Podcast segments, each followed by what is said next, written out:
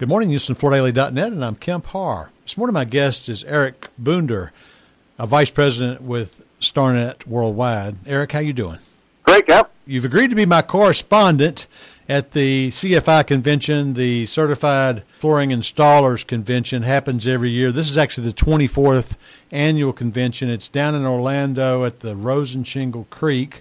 It started yesterday and runs through tomorrow. Let's start out first talking about StarNet. Y'all haven't had a meeting in a while. Are the members doing okay? Members are doing well. It was a strong second quarter for the group. Uh, we're having good initial signups for our convention that's going to be taking place at the end of October. So we're optimistic on the second half of the year and the backlogs the members have. Mm-hmm. That's right. That meeting is in California in October, right? Yes, it is.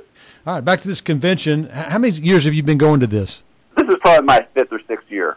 And this is one of your focuses within StarNet. You do kind of keep tabs on what's going on from a technology standpoint, from a service standpoint. It's been identified by the industry that the availability of installers is probably one of the biggest issues the industry faces. So tell us about, first off, on the participation. How big is the crowd versus, say, 2019? Well, the crowd this year is 173 attendees, mm-hmm. Which in 2019 it was about a little over 200. So they're down maybe 15 or 20 percent. And there's some new folks there, right? Yeah, we have 73 first timers. Which when I talked to Robert Varden, who's leader of CFI and the champion of the group, he was pleased with that number of 73 new attendees, and he re- thinks that's a reflection of the number of new training that they're doing and the effectiveness they're having with recruiting. So that's a positive sign for the industry. What does Robert tell you the buzz is down there? What, what are some of the things that are most important about what they're addressing this year? Well, as we're bringing in a lot of new installers, it's important to talk about staying out of trouble as an installer, which ultimately is avoiding claims. Yeah. So there was a couple breakout sessions just yesterday on claims or job site conditions, which the manufacturers do a great job volunteering their time and resources to train these folks. So I would say that's a recurring theme we see year after year.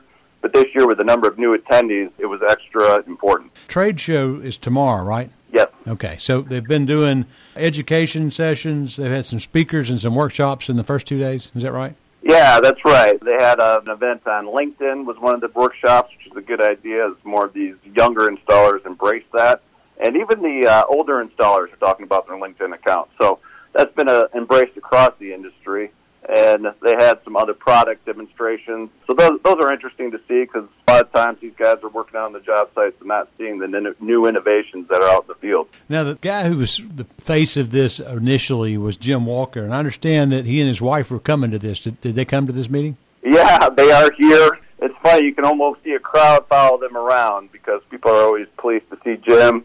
Uh, he's got a great attitude and a great outlook on this industry and a ton of knowledge. So yeah, Jim is here, and the group loves having him here. Yeah, you know he he was in Kansas City for a long time, but I think he's retired into Colorado now, hadn't he? That's what I've heard also. So, are there any aha moments? Well, I think the aha moment was when we were doing the presentation yesterday on the sheet vinyl that most of the installers are talking about how much work they're doing with carpet tile and LVT, and the, there's some concern around the craft of sheet vinyl. Mm-hmm. We believe that the development of those installers is going to be important.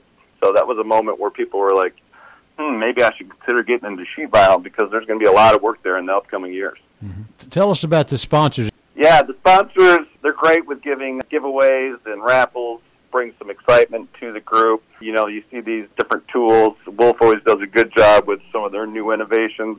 The installers love getting their hands on these new tools. So that group certainly brings some excitement to the group, to the trade show the same way. That's uh, one of the highlights of the group. You remember, I know Tarkett's there, Congoleum's there. Do you remember some of the lead sponsors? Some of the other sponsors that are here, we have Track this year, we have GCP. Saw the guys from Schönox are here. I talked to a guy from Mohawk yesterday. Mm-hmm. So, yeah, we have some big players here at this event. So, StarNet's focused in the commercial market. You know, we know it's kind of one third, two thirds commercial versus residential when you start talking about the dollar value of what's installed. Is the focus mostly commercial or is it kind of a blend?